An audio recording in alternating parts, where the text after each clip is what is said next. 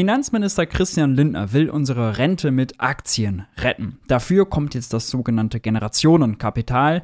Mit zehn Milliarden geht der Bund Jahr für Jahr an die Börse und versucht, Renditen zu erwirtschaften. Allerdings soll es das noch nicht gewesen sein. Langfristig, so Christian Lindner, sollen auch unsere Beitragsgelder an die Börse.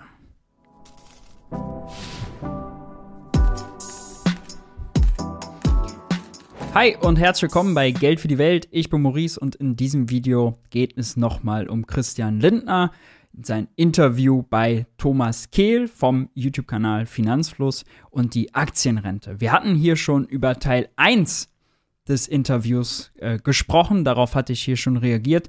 Da ging es um den Soli und die schwarze Null und die Inflation. Jetzt in Teil zwei des Interviews mit Thomas Kehl von Finanzfluss geht es um die Aktienrente.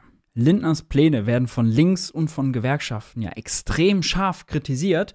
Nicht immer ist die Kritik allerdings sonderlich gerechtfertigt, wie ich finde und wie ich zuletzt bei mir auf dem Geld für die Welt Newsletter bei Substack äh, erklärt habe, in dem Artikel Linke Mythen über Lindners Aktienrente.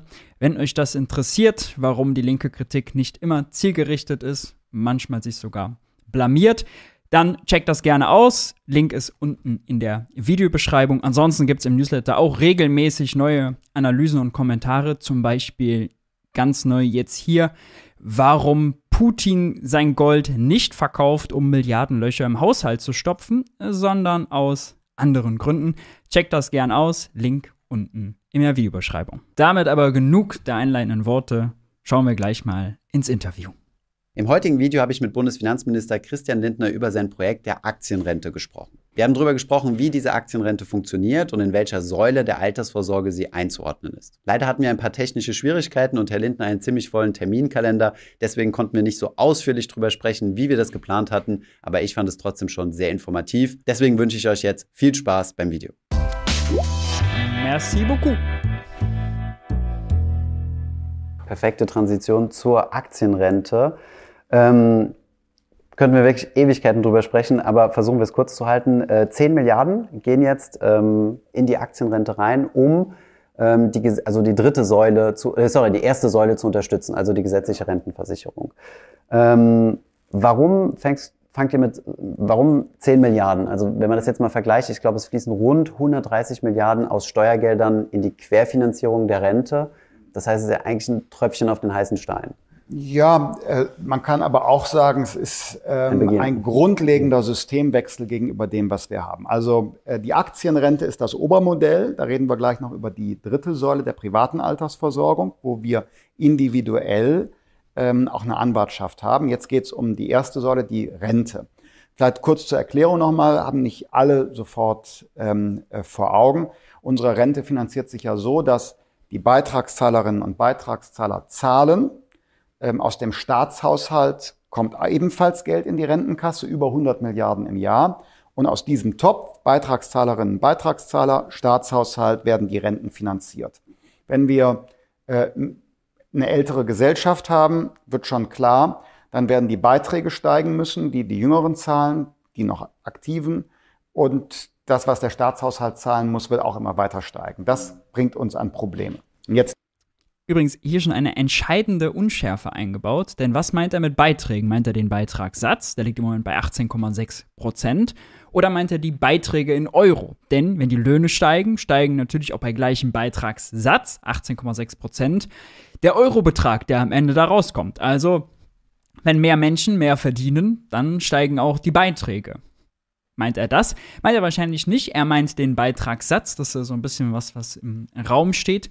Und in der Diskussion wird leider immer angenommen, dass das eine Zwangsläufigkeit sein muss, dass der Beitragssatz steigen muss, wenn wir immer weniger Erwerbstätige und immer mehr Rentner haben. Also wenn die quasi sich das Verhältnis von Einzahlern und Auszahlern verändert, muss aber gar nicht so sein, denn wenn die Wirtschaft gut läuft, wenn wir eine produktive Wirtschaft haben und immer produktiver werden und wenn die Früchte dessen, was wir produzieren, fair verteilt werden in Form von höheren Löhnen, dann muss es noch nicht mal so sein. Dann können auch weniger Erwerbstätige mehr Rentner finanzieren, ohne dass der Beitragssatz sich verändert.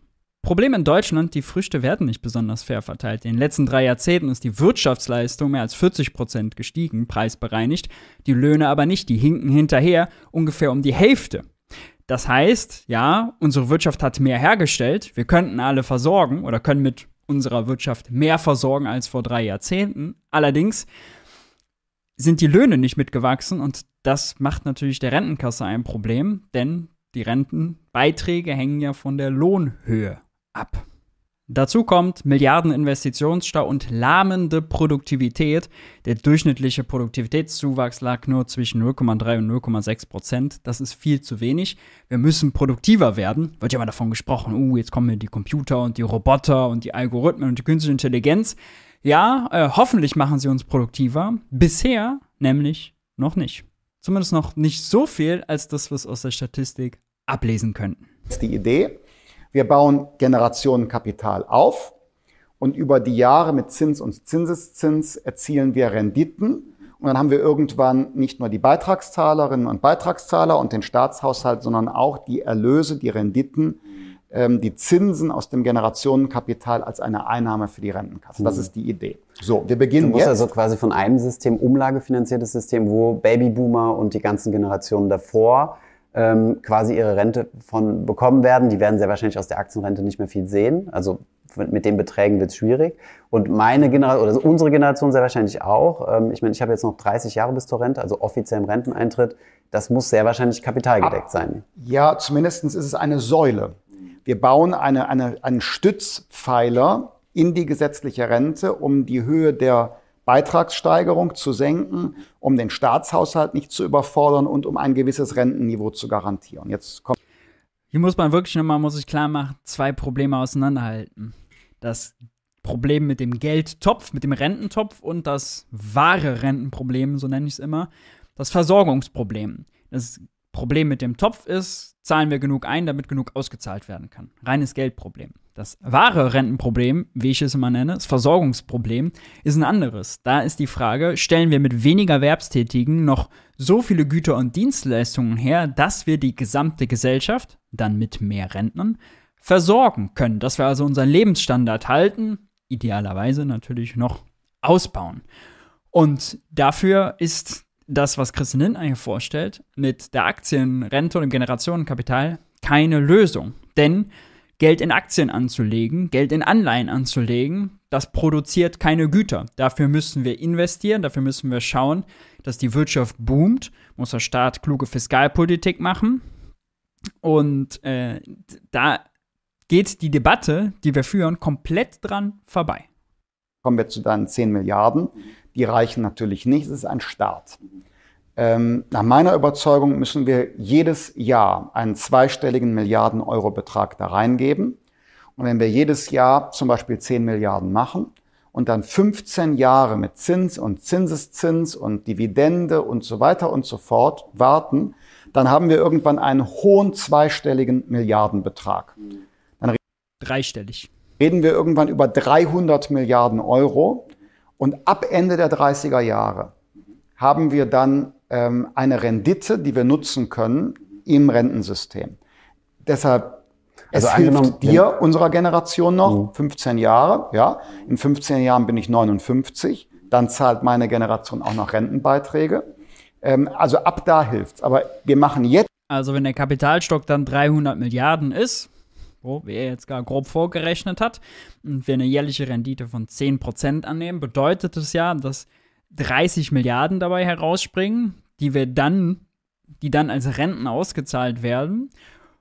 Und man darf jetzt nicht den Fehler machen und an, annehmen, oh, das sind dann dreißig Milliarden, die jetzt irgendwie dafür sorgen, dass wir höhere Renten oder so uns leisten können oder niedrige Beitragssätze, sondern diese dreißig Milliarden sollen allein den Bundeszuschuss schmälern. Heißt, je höher die Rendite aus dem Generationenkapital, desto geringer der Bundeszuschuss und andersrum. Also der Staat spekuliert quasi, um den Rentenzuschuss im Haushalt möglichst klein zu halten. Die individuellen Rentenansprüche haben damit nichts zu tun, die sind komplett außen vor. Es geht quasi, Staat spekuliert für sich selbst, um seinen Bundeszuschuss möglichst klein zu halten. Wichtiger Unterschied. Jetzt etwas, wo die Wirkung erst in fünfzehn Jahren ist. Und deshalb nenne ich das Generationenkapital. Mhm. Frühestens in fünfzehn Jahren, ne? Also ich glaube, ab in fünfzehn Jahren. Ab in fünfzehn Jahren. Also ich will in den Gesetzentwurf schreiben, dass wir jetzt fünfzehn Jahre ansparen und ab in fünfzehn Jahren kann Entnahme mhm. erfolgen. Ja. Ich finde es grundsätzlich eine gute Idee. Ich sehe halt so, so ein paar Risiken. Erstens mal das Management. Der Kenfo übernimmt das. Ähm, ähm, ja, will ich jetzt vielleicht gar nicht so ins Detail gehen. Ähm, vielleicht eine Wo ist das Risiko? Der ja. hat, der, es ist unabhängiges Management und die haben in den letzten Jahren jeweils eine ordentliche Rendite erzielt. Ja, ähm, wo, wo ich drauf eingehen wollte ist... Ähm, nee, du sagst ja, was meinst du? Was ähm, ja, ich meine, die Rendite vom Kenfo ist ja ziemlich gleich wie das, äh, wie das Benchmark-Portfolio. Und da, oder was, na, sagen wir es mal so anders, was mir fehlt, ist halt so die Kostenangabe, die zu kennen. Ich kenne das immer als sogenannte T E R, Total Expense Ratio. Und ähm, damals äh, oder in der oder die F D P-Idee war ja immer so ein bisschen mehr in diese schwedische Richtung zu gehen. Ne? Das war immer so das Das, das kommt Modell. Ja noch. Aber jetzt reden wir ja über die erste Sorte. Also die Aktienrente ist gar nicht... Ähm, es soll also die Aktienrente ist ein Oberkonzept. Mhm. Da gehört das Generationenkapital dazu und dann gehört die private Altersvorsorge, da reden wir vielleicht gleich noch zu, mhm. auch dafür. Nur das ist jetzt wichtig. Ja? Also Generationenkapital ist ein Teil dessen, was Lindner sich an Aktienrente wünscht. Da kommt also noch mehr. Man darf gespannt sein. Beim Kenfo bitte ich eins zu berücksichtigen. Ich sehe das oft, dass der mit irgendwelchen Vergleichsindizes ähm, äh, gechallenged wird. Nicht vergessen, der Kenfo erzielt seine Rendite mit einer Anlagepolitik, wo er dauerhaft das Kapital erhalten muss und jedes Jahr ausschüttet. Das heißt also, es gibt einen Kapitalverzehr jedes Jahr.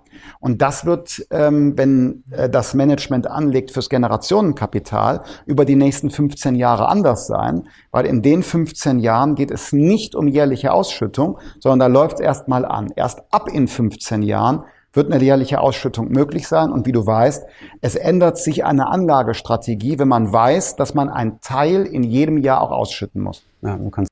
Das stimmt, das ist ein äh, relevanter Unterschied.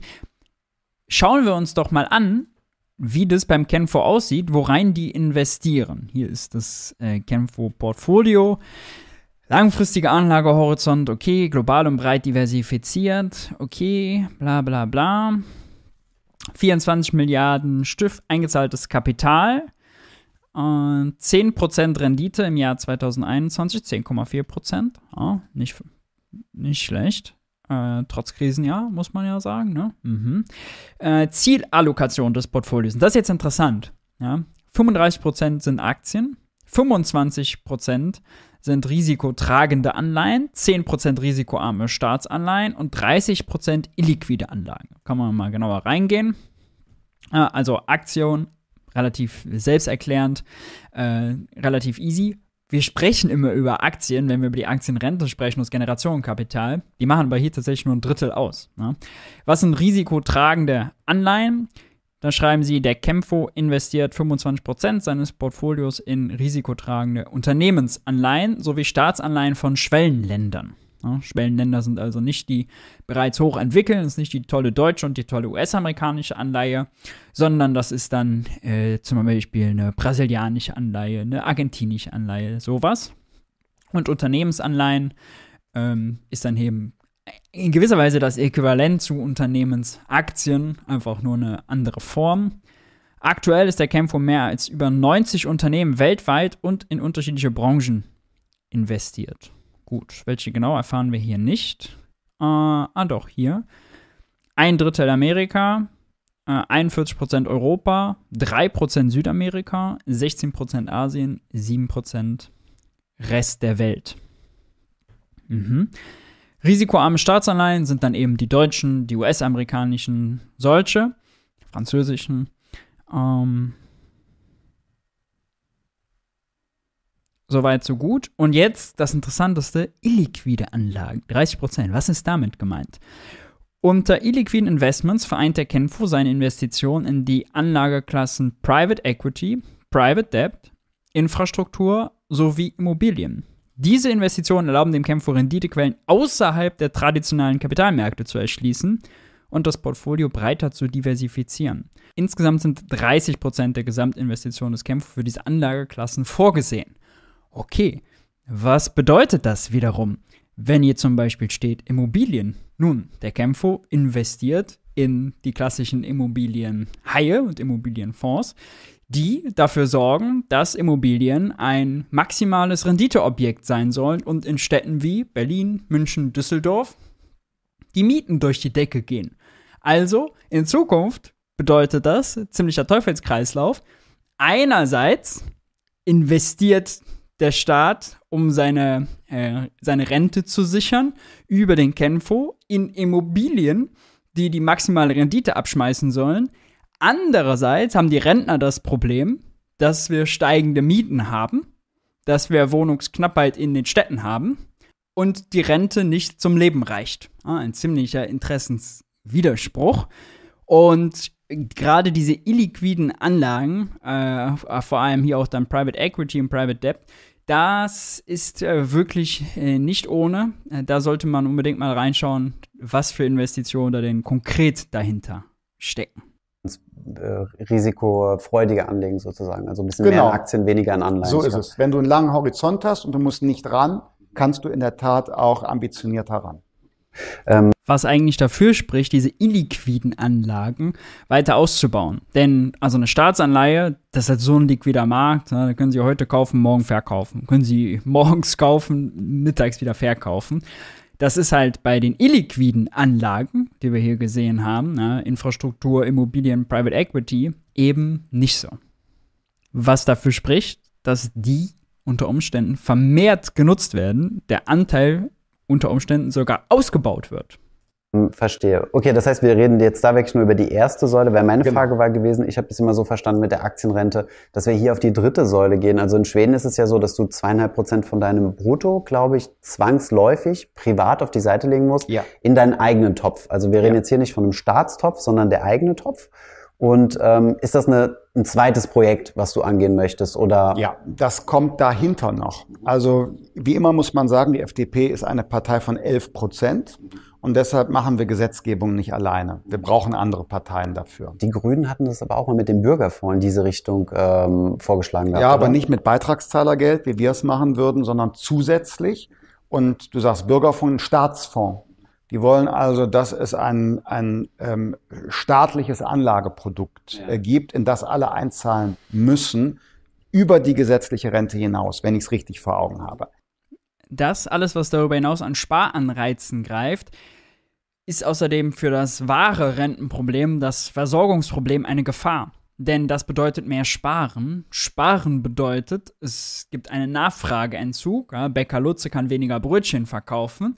Und wenn Bäcker Lutze weniger Brötchen verkauft, braucht er weniger Mitarbeiter und investiert nicht in mehr und effizientere Produktionsanlagen, ja, beziehungsweise mit geringerer Wahrscheinlichkeit. Und das ist ein Problem, denn wir brauchen ja Vollauslastung und möglichst viele Innovationen, Investitionen, um produktiver zu werden, damit wir auch mit weniger Erwerbstätigen genug für die Gesamtgesellschaft mit mehr Rentnern produzieren. Sparen, Nachfrageentzug, ist ein Hemmschuh für Investitionen, ein Hemmschuh für Vollauslastung. Also tatsächlich schadet das sogar dem wahren Rentenproblem, wenn man nur in dieser Geldtopflogik denkt. Was ist jetzt jedenfalls konkret geplant? Wo nicht rein F D P, rein Grüne. Wir haben jetzt eine Fokusgruppe eingesetzt und wir überlegen, was machen wir in der dritten Säule. Dritte Säule. Eine Fokusgruppe, okay. Kann man sich vereinfacht vorstellen. Da denken wir alle natürlich gleich an den Klassiker, wenn man mal nicht weiter weiß, gründet man einen Arbeitskreis. Oder eine Fokusgruppe. Private Altersversorgung. Genau, Riester, mhm. Rürup. Produkte, die es gibt, öffentliche Förderung gibt, aber wo wir sagen müssen, da geht noch mehr. Und wir schauen jetzt, äh, wie wir das machen können, ähm, wie wir die öffentliche Förderung ausrichten, und wie wir dazu kommen, dass diese Produkte eine höhere Rendite erzielen, damit es sich wirklich lohnt. Vielleicht kann man es auch machen wie in den U S A. Da kannst du in dein eigenes Depot reinsparen, also quasi einen E T F-Sparplan machen. Und der wird auch steuerlich begünstigt. Also das schauen wir uns jetzt äh, auch an. Und aus diesen, ich sage... Der makroökonomische Widerspruch ist hier, eine Gesellschaft kann als Ganzes nicht ihren Wohlstand in die Zukunft hineinsparen. Ja, als Einzelner kann man Geld zur Seite legen, um es in Zukunft zu haben. Extrembeispiel, wenn wir jetzt alle ganz viel sparen würden, wenn wir alle jetzt hundert Prozent unseres Einkommens sparen würden. Extrembeispiel. Ja, wir würden nichts mehr konsumieren. Bedeutete das ja, es gäbe überhaupt keine Nachfrage mehr, es gäbe keine Produktion mehr und ohne Produktion kann das Ersparte auch nichts kaufen. Ja? Also eine Gesellschaft kann auch in Zukunft nur das konsumieren, nur das von ihrem Ersparten kaufen, was produziert wird. Wir müssen also viel, viel mehr über die Produktionsseite reden, als über die, oh, wie transferiere ich Geld in die Zukunft Seite. Nicht nur um den Geldtopf. Das Plädoyer muss ich leider, leider, leider an vielen Stellen immer erneuern, weil das viel, viel, viel zu kurz kommt. Ich sage mal, was wir in der ersten, zweiten betriebliche Altersvorsorge und der dritten zusammen machen, da gehen wir einen Schritt in Richtung das, dessen, was die F D P Aktienrente nennt. Aber leider ist es in der Politik so, es geht alles immer nur schrittweise. Du kannst sagen, wo kommen wir her, wo wollen wir hin? Und dazwischen musst du eben leider Zwischenschritte gehen. Es geht, wenn man Kompromisse machen muss, nie alles in einem Schritt. Ja, vielen Dank für die Erläuterung. Ich hatte noch eine ähm, Rückfrage. Und zwar, ich meine, wenn das Ganze auf so viele Generationen sogar angelegt ist, ne, und wir alle äh, fünf Jahre wählen gehen oder eigentlich jedes Jahr irgendwo immer gewählt wird, kann es natürlich sein, dass so ein, so ein Konstrukt irgendwann auch mal angegriffen wird von vielleicht, äh, wenn wir eine andere Regierung mal einen Platz haben. Und ähm, das wird höchstwahrscheinlich genau dann passieren, wenn die Kurse gerade niedrig sind. Das heißt, ah, das, was der Herr Lindner damals eingesetzt hat, damit haben wir schon Verluste gemacht. Ähm, es wird nicht berücksichtigt, dass man lange dabei sein muss, um am Kapitalmarkt Renditen zu erwirtschaften.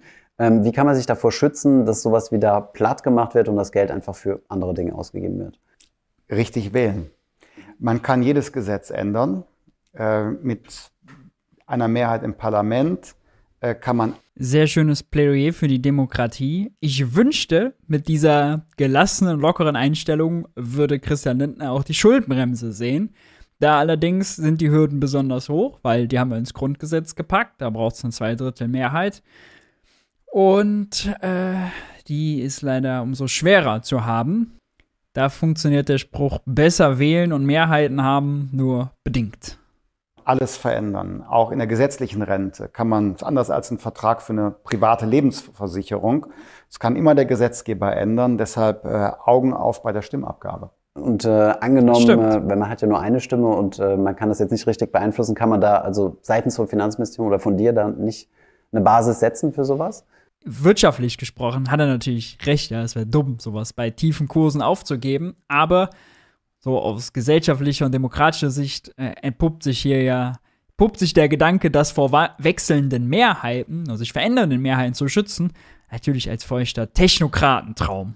Also ist das nicht, anders, anders gefragt, ist es nicht gefährlich, Politikern so viel Geld in die Hand zu geben, im Sinne von einem Vermögen? Die Frage stellt sich ja grundsätzlich, weil der Staat gibt jedes Jahr, wenn wir Bund, Länder und Kommunen zusammenrechnen, mittlerweile ähm, mehr als eine Billion Euro pro Jahr aus. Also, da sind jetzt Staatsunternehmen, zum Beispiel dann die Deutsche Bahn A G, die zu hundert Prozent dem Staat gehört, ja noch gar nicht mit äh, eingerechnet, noch gar nicht mit drin. Also äh, ist ja gene- gen- generell die, der Einflussbereich der Politik sehr groß. Gott sei Dank kann man da nur sagen, dass wir eine Demokratie haben und dass wir abwählen können, wenn Politiker für blöde Sachen Geld ausgeben, wenn sie nicht dafür sorgen, dass die Wirtschaft gut läuft, wenn sie schlechte Politik machen. Ne? Also hier muss ja Demokratie vor Technokratie stehen. Das ist ja eher sogar ein Schutzmechanismus, würde ich sagen. Jein. Also wir haben jetzt ja auch äh, zum Beispiel den Kenfo mit einer klaren Zweckbindung, da könnte man auch ran. Wir versuchen es so politikfern wie möglich zu machen, indem es eine Stiftung ist. Es ist nicht der Staatshaushalt, es wird in eine Stiftung gelegt. Es ähm, ist ein unabhängiges äh, Management. Das heißt, es ist so fern der Tagespolitik wie möglich. Und ich glaube, wenn ähm, in Deutschland diskutiert wird, da haben wir ein Sparschwein, das ist für die nächste Generation, aber wir nutzen das jetzt für die Gegenwart. Ich glaube, das hätte eine enorme Auswirkung auf die politische Diskussion. Ergo würde Empörung auslösen. Und außerdem haben wir auch noch die Schuldenbremse. Wir machen da eine finanzielle Transaktion, wie das heißt. Das heißt, das Geld geht da rein. Das kann man nicht einfach für andere Dinge umwidmen unter der äh, Würdigung jetzt eben der Schuldenbremse in unserer Verfassung. Dann müsste man Schulden tilgen. Man könnte es nicht einfach für anderes umwidmen. Äh, so zumindest wollen wir es gesetzlich anlegen. Und wieso ist es geplant, dass ähm, also der Bund... Schön wäre allerdings, weil das eine finanzielle Transaktion ist, geht es eben an der Schuldenbremse vorbei, weil es keine Ausgabe, sondern eine Anlage ist. Wenn man das für andere Sachen nutzt, zum Beispiel für, könnte man die B I M A, die Bundesanstalt für Immobilienaufgaben, der könnte man auch für, mit, finanziellen Transakt, mit finanziellen Transaktionen könnte der Bund sich beteiligen, das Eigenkapital stärken und die dazu befähigen, zum Beispiel mehr Wohnungen zu bauen. Wir haben ja Wohnungskrise. Oder wir könnten das in, für Infrastrukturgesellschaften machen, wo der Bund sich dann beteiligt, Eigenkapital zuschießt, alles eine finanzielle Transaktion und dann eben zum Beispiel eigene Windparks baut oder Stromtrassen ausbaut. Oder der Bund beteiligt sich ja jetzt zum Beispiel, will er zumindest, äh, an Tennet. Ja, äh, Tennet ist einer äh, der vier großen Stromtrassenbesitzer und Betreiber. Im Moment gehört Tennet mehrheitlich der niederländischen Regierung. Das will Robert Habeck ändern. Gut so. Auch dafür, auch das ist eine finanzielle Transaktion. Generell sollten wir finanzielle Transaktionen als Konzept nutzen, um die Schuldenbremse zu umgehen und sie auszuhöhlen, wo ökonomisch gerechtfertigt. Und für die Verluste aufkommt, ist das eine gesetzliche... Nein, der Bund kommt nicht für die Verluste auf. Es soll auch keine Verluste geben. Langfristig gibt es Schwankungen, aber man erinnert sich mal, wo stand der DAX ähm, Anfang zwanzig zwanzig, als es die Corona-Pandemie gab. Wo steht der deutsche Aktienindex jetzt? Das sind immer kurzfristige Schwankungen. Langfristig zeigt der Fall nach oben. Sachwerte entwickeln sich positiv. Ähm, das ist etwas missverstanden worden, was ich gesagt habe. Der Bund ähm, sorgte dafür, dass nicht die Rente schwankt, sondern dass die Menschen eine Rente bekommen, die sich aus ihrer äh, Arbeitszeit und ihrer Einzahlung äh, ergibt. Ähm, und dafür haben wir... Das ist auch sehr wichtig und sehr richtig so. Eben Beiträge, Generationenkapital und den Bundeszuschuss. Mhm. Und wenn in einem Jahr, jetzt reine Theorie, in einem Jahr ähm, die Rendite des Generationenkapitals geringer wäre, dann müsste in dem Jahr der Bundeszuschuss um einen Betrag erhöht werden, damit man die Rente bezahlen kann. Aber erst, wenn es in die Auszahlungsphase kommt, Absolut. Also ab in fünfzehn Jahren dann. Genau, und auch nur dann, wenn es erforderlich ist, weil äh, aus dem Generationenkapital in einem speziellen Jahr äh, einmal nicht so viel ausgeschüttet werden kann, dass man äh, Rentenniveau und Rentenbeitrag stabil halten kann. Aber das sind wirklich Ultima Ratio-Entscheidungen. Klar wird immer darüber gefragt, was ist wenn, aber ähm, das ist eher der unwahrscheinlichere Fall als die Regel. Okay, perfekt. Super, in Anbetracht der Zeit, vielen, vielen Dank äh, für die Danke Antworten dir. Und äh, vielleicht sehen wir uns nochmal. Äh, jederzeit gerne, äh, auf jeden Fall sehen wir uns wieder. Super, Dankeschön. Ja, das war das Interview zur Aktienrente. Der wohl wichtigste Punkt ist, Lindner sieht das Generationenkapital nur als Schritt eins, als eine Säule dessen, was er an Aktienrente will. Es wird halt auch darum gehen, dass die Beitragsgelder genutzt werden, um sie an die Börse zu bringen. Das muss man nochmal ganz anders sehen als das Generationenkapital. Es wird hoffentlich nicht darum gehen, dass man die Rentenbeitragssätze erhöht und dann diese Erhöhung nutzt, um damit zu sparen, also es an die Börse zu bringen, oder dass die Sparanreize für die Bevölkerung größer werden, denn das äh, würde nur Sinn machen, wenn wir konsequente Vollbeschäftigung haben. Haben wir aber nicht, hatten wir auch lange nicht und deswegen ist Sparen das falsche Gebot. Wir müssen investieren, wir müssen äh, schauen, dass wir produktiver werden und dass wir all unsere Ressourcen bestmöglich nutzen. Übrigens müssen wir auch dafür sorgen, dass die zukünftigen Erwerbstätigen perfekt ausgebildet und gebildet sind. Stichwort Bildungsbereich, Investitionen da, Ausbildungssektor. Da muss man überall ran. Und äh, wenn ich das noch hinzufügen kann, der zweite wichtige Takeaway ist, dass man genau hinschauen muss beim Kenfo, bei diesen dreißig Prozent illiquide Anlagen. Was ist damit gemeint und wird das in Zukunft ausgebaut, wenn der Kenfo zehn Milliarden mehr pro Jahr bekommt? Schön wäre, andersherum gedacht, Konzept finanzielle Transaktionen, auch für Investitionen, dringend notwendige Investitionen zu nutzen. Wie fandet ihr das Interview? Schreibt es gerne unten in die Kommentare. Habt ihr noch Fragen dazu, die auch unten mit reinhauen? Ansonsten freue ich mich natürlich, wenn ihr ein Like da lasst und den Kanal abonniert. Noch besser sogar kurz die Glocke aktivieren. Dann werdet ihr immer kurz benachrichtigt, wenn es ein neues Video gibt und verpasst nichts mehr. Bleibt stabil, passt auf euch auf. Ich hoffe, wir sehen uns beim nächsten Video.